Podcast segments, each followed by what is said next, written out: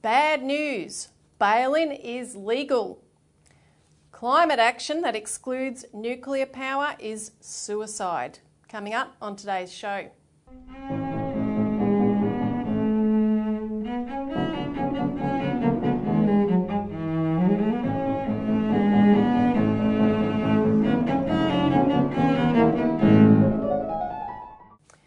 Welcome to the Citizens Report for the 5th of November 2021. I'm Elisa Barwick. Joining me today is Citizens Party Research Director Robert Barwick. Welcome. Thanks, Elisa.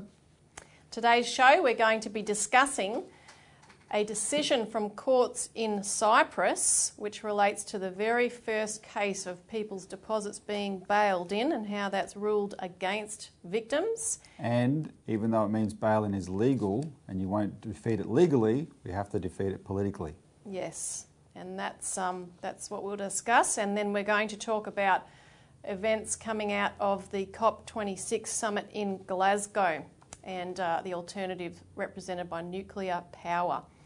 Now, if you like the show, don't forget to hit the like button. You can subscribe and hit the notification bell to be alerted of new shows that we put up.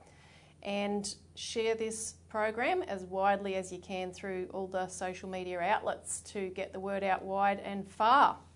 Now, before we get into today's main topics, we have a couple of updates to announce. Firstly, on our the inquiry that we reported in the last couple of weeks underway into ASIC, and submissions are coming due on that on Monday. Yes, Elisa, so that's the first deadline in this inquiry to get the submissions in by Monday night, and we put this show up on YouTube on Saturday night. So if you're a victim of ASIC in any way, you had an experience with ASIC that has been unresolved, please send a quick email to the inquiry, and we'll provide the details below again.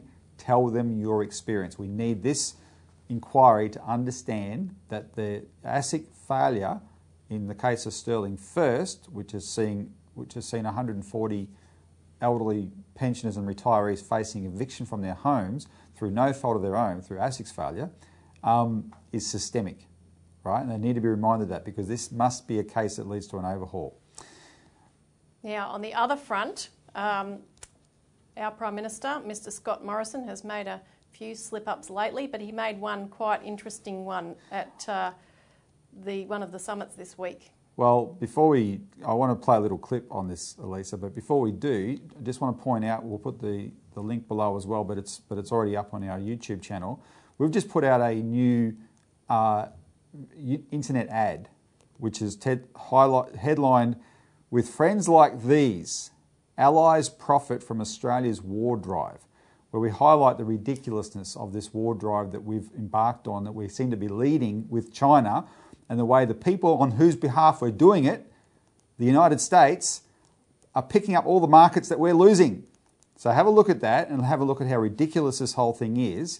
But something happened at the same COP26 conference, where the Prime Minister, in giving his speech, which, by the way, he's reading out from a teleprompter, he has a Freudian slip, and it's a genuine Freudian slip. What's a Freudian slip?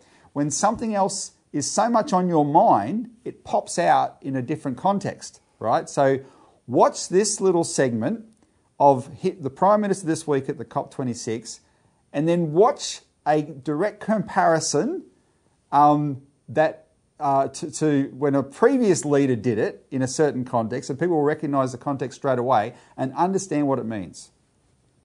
The scene is set. Global momentum to tackle climate change is building.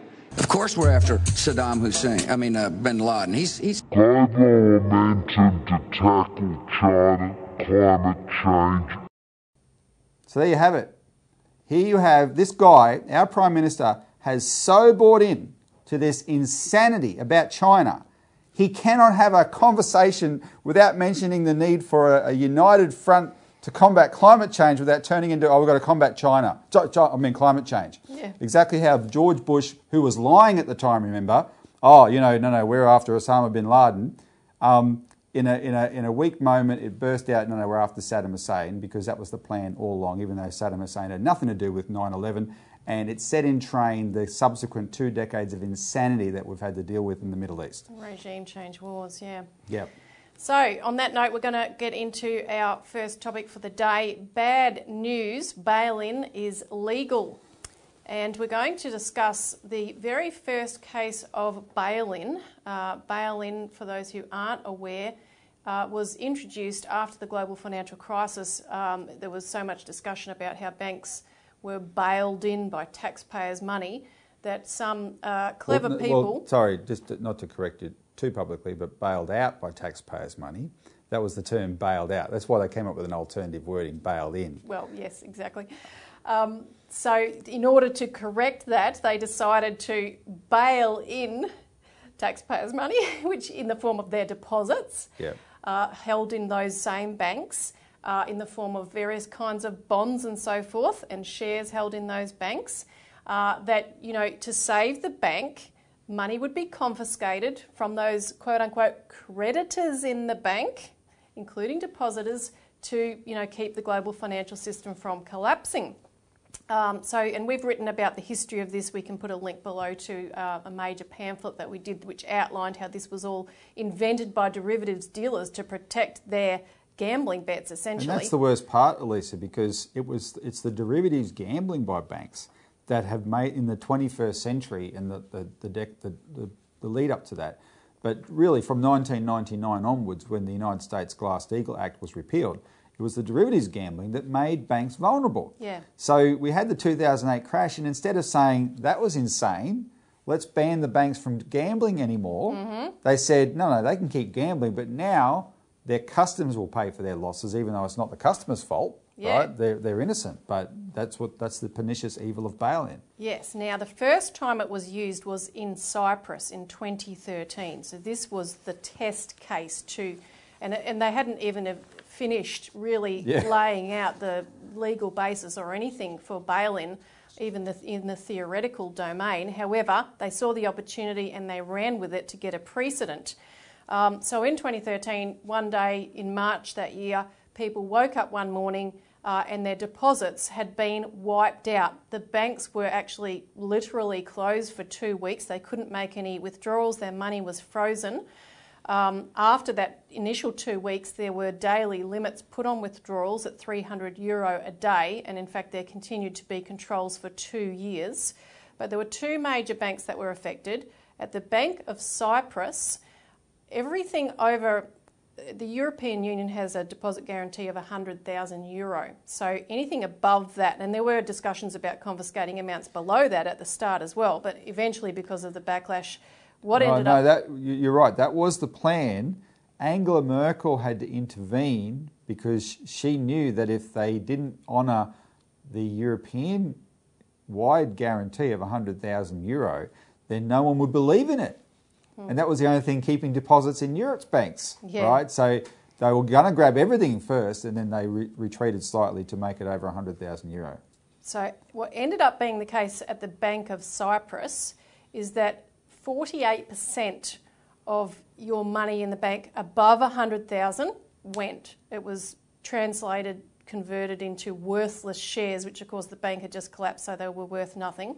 In another Cyprus bank called Laiki Bank, 100% of everything above 100,000 was confiscated. Other bonds were also converted into shares. The value of ordinary shares for the regular shareholders plunged from €1 to 0.01 euros. Now, it took 6 years for the subsidiaries of those banks to be sold, so they're trying to recoup money to pay out these new shareholders that had lost all their deposits, and they were expected to get perhaps 6 cents on the euro, which is obviously nothing. But it still didn't happen because it took another 2 years to even find a liquidator. Everything was just completely dragged out, and in the meantime, all the assets that they were selling the value was collapsing every day. Normally a bankruptcy proceeding would take, and liquidation would take 2 years, but it took 8 years to even get to the point of liquidation, at which point the assets were worth about 5 times less than what they had been. During this whole interim period, there had been numerous legal cases raised by the victims. By 2018, not one of those cases had been heard, and there was certainly no justice to be found. A number of victims and groups of victims took their case directly to European Union courts. Most of those cases were rejected. But we just got news on the 22nd of October that one of the court cases has finally come down with a judgment, and this was in the Nicosia District Court in Cyprus, where the victims were seeking a declaration that the bail-in action by the government and the banks was unconstitutional and illegal. However, the court found that the decree for bail-in was absolutely necessary for reasons of public interest and public benefit in order to prevent the collapse of the entire financial system sector with catastrophic consequences for the country's economy and society. Further, the court ruled that the government action was necessary due to a ruling by the Eurogroup on the 25th of March 2013 to preclude recapitalisation of the banks from European Union IMF funding programs, therefore restricting the country's actions to those that did not require additional funding. Now, they also stated outright that at the time the government had no alternative. There were no alternatives to bailing in the depositors. So this is very, very significant because as a precedent that Cyprus was in 2013, that laid the basis for the Bank for International Settlements creating a resolution regime or a bail-in regime globally, which Australia signed up to, all G20 countries signed up to, and therefore this is of the utmost importance for the world to take note of. And Elisa, it shows you two things. It shows you that the logic of the court in Nicosia, in Cyprus, is essentially that wording there is essentially what the New Zealanders say about the open bank, what's called open bank resolution over there, that this is good for depositors. we will be saving you by bailing you in because otherwise you lose everything. That's the logic, right? And it also shows you that the excuses, long-term participants in Citizens Party campaigns on this, and we go back to, we started campaigning in 2013, we were the only ones talking about it, and then it became a big issue in 2017 in the lead up to the infamous St. Valentine's Day massacre of democracy, when Senator Jane Hume rammed through the bail-in law in the Senate with only 8 people present in Australia, and that law contains a loophole big enough to drive a truck through, and we have highlighted that loophole, and because it's not an explicit bail-in law where it says, like the European law, we shall do this, we shall do this, we shall do this, but they have a loophole. And we say that loophole can be taken advantage of under what circumstances? Under precisely the circumstances that the Nicosia court has described in this language, right? And yet our government, in answering our challenges about the loophole, talk as if such a scenario is unthinkable. Yeah. No, it's not. We've lived through it, right? And that's why we've had this 3-year campaign now to try and close up that loophole. The last time it went to an inquiry last year in the Senate, and the government was about to lose a vote on it, and then they scrambled at the last minute and set up a meeting with Senator Malcolm Roberts' office, because Malcolm Roberts is the one who put up our amendment. Now that there's an ongoing discussion in the government behind the scenes about closing up this amendment. Yep. The problem is they need a rocket up their backside, right, to make them actually focus on this, and because they haven't delivered yet. And as things stand right now, that loophole still exists in Australia, that if there's a financial crisis in the banks, which suddenly everybody's talking about, right, that's going to be, all that's at risk. So we are on this case, and this ruling in Cyprus is something we'll rub in the government's face. And just to emphasise the point I made at the beginning of the show, Elisa, these things do happen legally, right? There's a certain undercurrent around Australia of people who wave the Constitution around and carry around red flags with the Union Jack in the middle and say, you know, oh, the Constitution says everything that's happened in Australia is illegal. It's rubbish, it's garbage. Everything you read about that is crap. Sorry, it's just not true. They do these things legally. That's not the issue. And therefore that's not the solution. You're not going to fight these things in courts. You have to change the policies by changing the legislation, and that's what the Citizens Party has been fighting to do. And we will get there, but we need people to fight with us. Well, yeah, and we've effectively been in hand-to-hand combat with international agencies fighting this since that Valentine's Day massacre in February 2018. Because while we were working with senators and other people behind the scenes to close that loophole, within a year of that February 2018 vote, the IMF came out 1 year later in February 2019 to try to open up the loophole and make stealing deposits explicit. Yep. So they put out their Financial System Stability Assessment of Australia in February 2019, and they called for a full statutory bail-in regime that explicitly includes seizing deposits. They said that financial stability should be APRA's main responsibility ahead of depositor protection. They're meant to have this dual thing where they do both. And it also called for an end to the Treasury giving direction to APRA in matters of bank resolution, or APRA requiring any approval from the Treasury to do so, and an end to parliamentary disallowance of any APRA actions in a crisis, because this legislation that they brought in for bail-in is essentially crisis management legislation. So in other words, there's a crisis, everything, you know, regular stuff is put to the side. APRA has the power to come in and do X, Y, Z without any approval or oversight from the Parliament. And that issue was made more explicit this year in May, when the Financial Stability Institute put out a report, and the FSI is a body that operates out of the Bank for International Settlements, which defined all these new rules. And they stated in that report that resolution authorities should have the necessary operational independence to carry out these bail-in functions. Now, APRA, they stated in the report, hosts what they call a resolution team within the directorate responsible for policy and advice at APRA, and that bail-in, of course, bail-in protects financial stability, but at the same time, APRA is the agency responsible for activating the financial claims scheme to protect depositors in a crisis. So if APRA's responsible for financial stability, trumps its responsibility to protect depositors, it's going to order a bail-in, despite what it says. Exactly. So they were calling out these conflicts of interest. They also specified that resolution authorities like APRA are not required to publish details of resolution actions. At the same time, they had the whole thing about advocating transparency and so forth.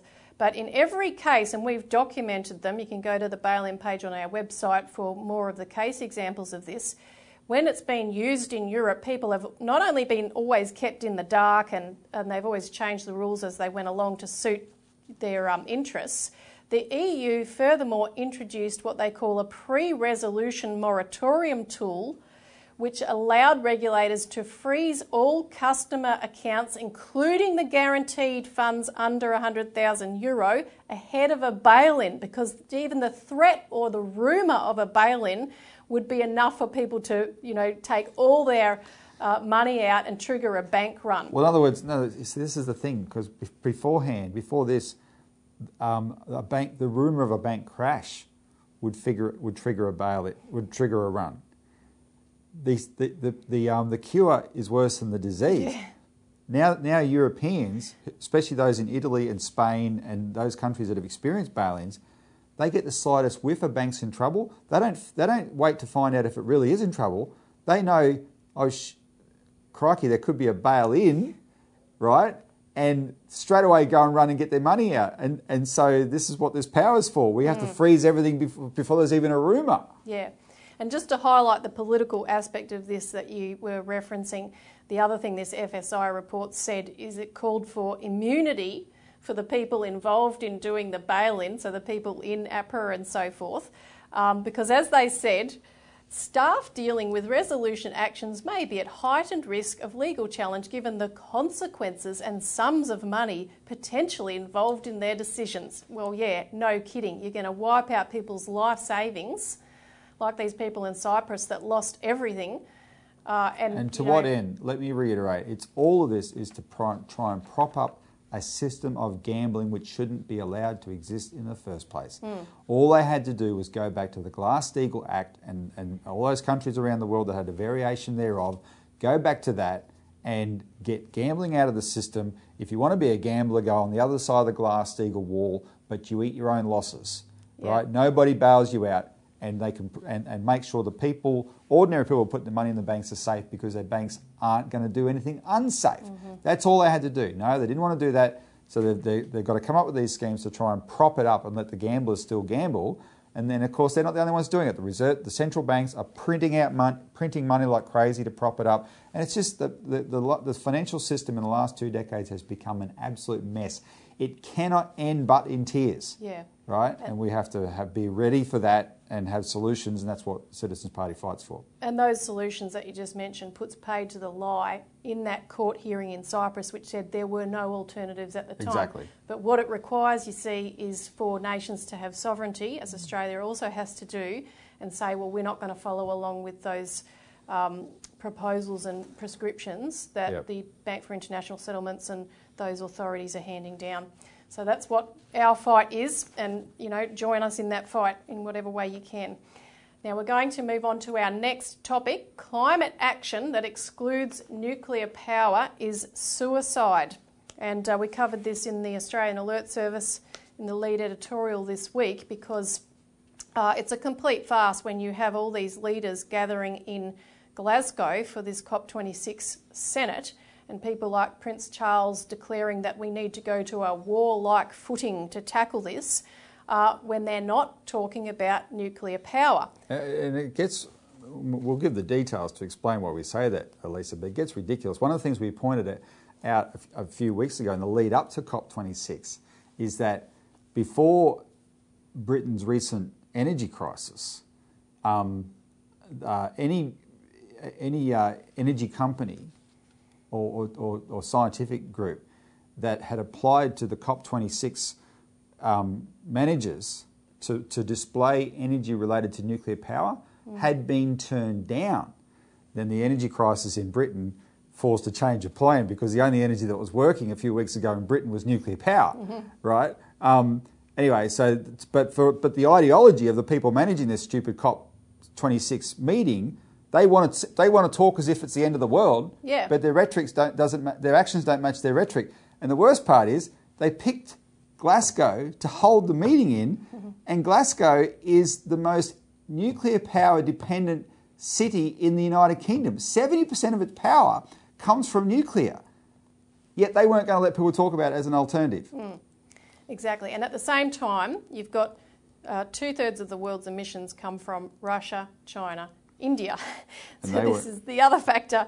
And they're not going along with it. Yeah, so China and Russia the leaders weren't even there in person. India refused to sign the final G20 communique on net zero emissions by 2050. So this was at the summit prior to Glasgow in Rome. They had to change the wording of the communique to by or about the middle of the century to make it fit with India's demand. So India's aiming to do it by 2070 and China by 2060. But then you also had Australia, along with Russia and India, that have refused the cuts to methane that are being proposed. And, of course, Australia has opposed the complete elimination of coal. Because, actually, this fight over climate change might bring about world peace, because right now Australia seems to be wanting to single-handedly start World War III on its own by picking a war with China. It was forced to side with China and Russia at COP26. So maybe that'll be what pulls our head in. We can only hope. But Xi Jinping, in his speech at the G20, made a really important point. He said the world must balance environmental protection and economic development. And at his G20 speech, Vladimir Putin stated, he said, "I would like to mention the carbon footprint of solar energy is 4 times higher than that of nuclear energy." And also pushed, from Russia's standpoint, increased forestation and advanced agriculture. But those realities, because those countries are thinking about how do we uplift our people. Of course, China's been, lifting people out of poverty for the last 4 decades and done an excellent job of it. They're also lifting developing countries across Africa, South America, out of poverty at the same time. In fact, since they launched the Belt and Road Initiative in 2013, they aimed to build nuclear power plants in 30 countries that were signatories to the Belt and Road by 2030. So that's a much better aim by 2030. But on the other hand of this, on the other side of this fight, is that you have the bankers, which are typified by the former head of the Bank of England, Mark Carney, who's now the UN representative for climate change. So he came out with a statement after the COP26 forum saying we've got 40% of global financial assets pledged to net zero. And, you know, this is where countries, little old countries like Australia have to think, well, if all global finance is moving to net zero, you know, there's a blackmail there telling Australia we have to pull our head in, we have to ditch coal, we have to do these things. And Frydenberg, our treasurer himself, has stated that basically we are at the mercy of international creditors. So we have to conform. And we're not. We're only at the mercy of them because of Frydenberg's ideology. They want us to have a system where we don't have our own sovereign credit source in the form of a national bank. So we have to borrow from overseas.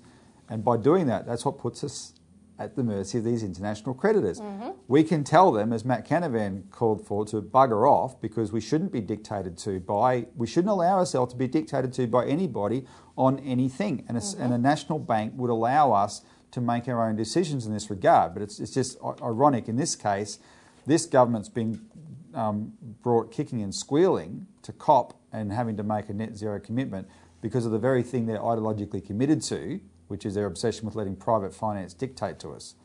Yeah, now we want to talk a bit more about nuclear power because here we are in Australia. We have 1/3 of the world's identified uranium deposits. We have the 3rd largest deposits in the world of thorium. And there's a growing movement and voice coming forward from all kinds of quarters in this country, such as the Australian Workers' Union, and the National Secretary Daniel Walton's been a big supporter of nuclear for a while. You've got growing support from amongst certain people in the National Party. You know, there's even surveys that have shown a growing portion of Green voters are supporting nuclear power. And so we wanted to mention and go through some of the graphics on a new website that has been put up, nuclearnow.com.au, and this is a group of Australian scientists and engineers which its aim is to grow grassroots support for nuclear power in Australia by busting a lot of the myths that have been handed down for so long about nuclear power. And what they're hoping to achieve is we change the law. Yeah, well, yeah, I want to put up on the screen because they have a whole page on this. It's interesting because the current law that prohibits nuclear power was passed 21 years ago, and they describe it as being passed by a mostly empty Senate chamber. Sounds familiar. Exactly what happened with the bail-in law on the Great Valentine's Day Massacre. Well, there you go. And that was a far-reaching, two far-reaching decisions passed through a virtually dead Senate chamber. Mm-hmm. This Parliament has to lift its game because politics, but we've got to get the people into it because that's where it starts. Well, we're the only country in the world, essentially, that has a ban like this, Elisa, and it's ridiculous. And like I said, Let's be really blunt. I'm talking to you, the green-tinged Australian who's concerned about climate change. If you don't support nuclear power, your actions don't match your rhetoric. There is no alternative to nuclear power. And we're going to prove it with these graphics that this excellent Nuclear Now Alliance has put up. You're kidding yourself. And that's why we're calling this national suicide. So first of all, look at the benefits of this form of energy because it's so energy dense, and that's its number one virtue, Elisa. It's energy density. The history of the world. If you look at this graphic here, compare 1 ton of coal, 480,000 litres of natural gas. Now these things are all useful energy sources, but they get increasingly dense. Oil was a leap over coal, right? Because it's so much more energy dense than coal. Coal had a role, then oil. Gas is fine as far as it goes where it's useful.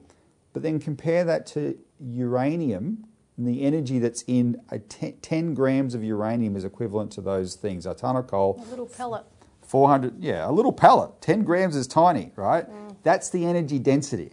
Now, that allows you to create power stations that don't eat up the world, literally. So look at the image there of a 1 gigawatt nuclear power plant. It produces the same amount of power as that takes up a few acres there. Produces the same amount of power as 11 million solar panels, or 939 wind turbines.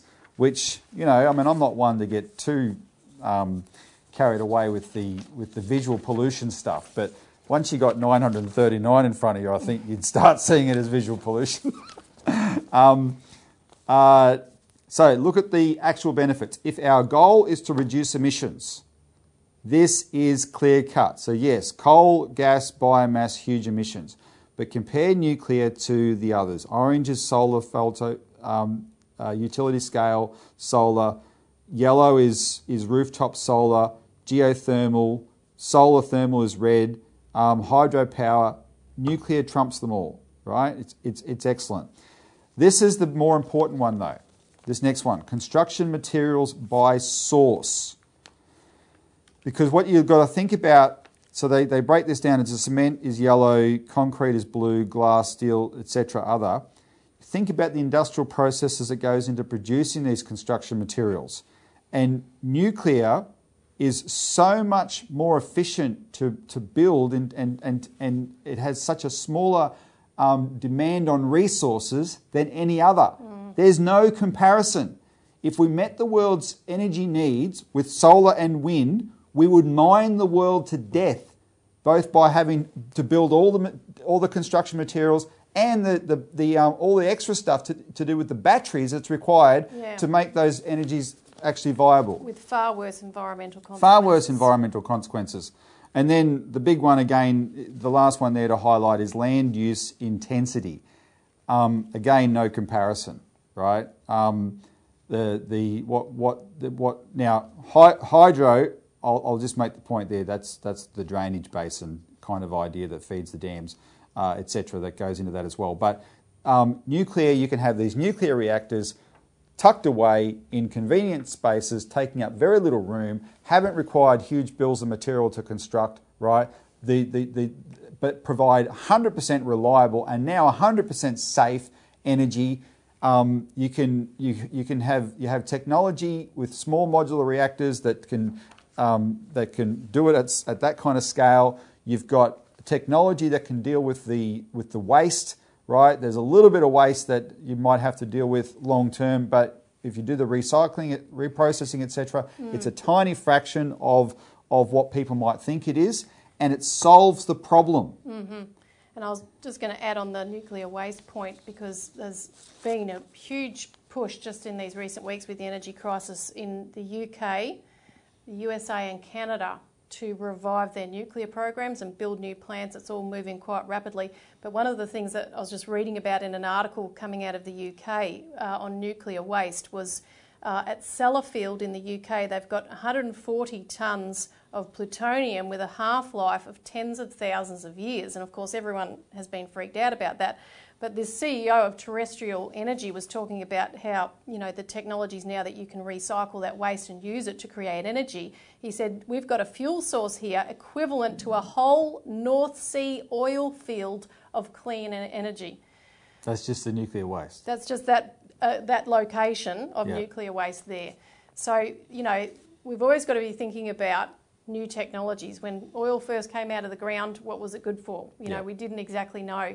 But if mankind doesn't move forward, we will go backwards and everyone will suffer for it. And we have to keep uplifting developing countries, impoverished countries, and we can't sacrifice that. 100%. The progress of mankind over recorded time and before has been from less energy dense to more energy dense sources of energy. That's where the bursts of progress have come from.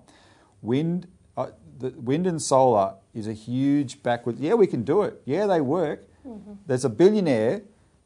These billionaires, they make their money doing all sorts. I'll tell you what, the billionaires in the world today make their money, Elisa, mostly by putting themselves in as middlemen in between existing processes, right?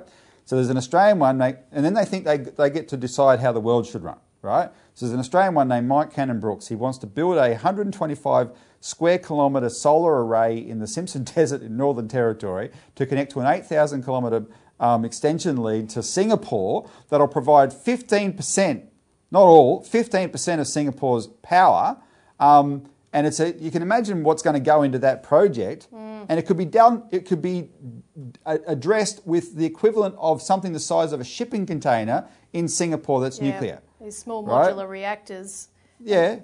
This is an amazing technology. You can shift it. You can move it very quickly, very fast. You know, a number of countries are moving in this way, and China is one of the countries that's just built a demonstration reactor to export this all over the world. You know, we have to take that approach. So no, we do. Anything less is we're creating much more expensive sources of energy, and by doing that, we're shooting ourselves in the foot long term because it'll lead to more poverty instead of less poverty. Yep. So that's basically the show for this week, unless you've got any final words. No, I just think, reiterate the point I've made twice now. The bail-in question is going to be shocking for most people. Lots of things are done that are legal but can be changed politically. That's why you get involved in politics. Yes. Right? And we focus on things like we're doing with the Sterling First campaign at the moment, because that is about a bigger picture to do with ASIC and the way the whole financial system is run. And we need to expose the bad actors and the bad policies, change those so we can go back to a system that is properly regulated and makes the financial system serve everybody. Right, so if you're shocked about that, don't be. You know, understand that that's the lesson to draw. It's got to be a political solution, and get involved with the Citizens Party. Yeah, so make contact in some way. You can subscribe to our newsletter, get a free sample copy. Oh, and become a member. Right now we're on a member. I was about to say. Sorry, right now we're on a membership drive, Elisa. And we want to. We only do these periodically, but we want to do it more permanently now because there's a higher requirement to stay registered as a political party. And yeah, please, right now. One thing you can concretely do to help is get on our membership page on our website and join up as a member. We'll put a link down below to make it easy for you to find. And don't forget to like and share this show. Thanks for tuning in. Thanks, Robert. Thanks, Elisa. See you again next week.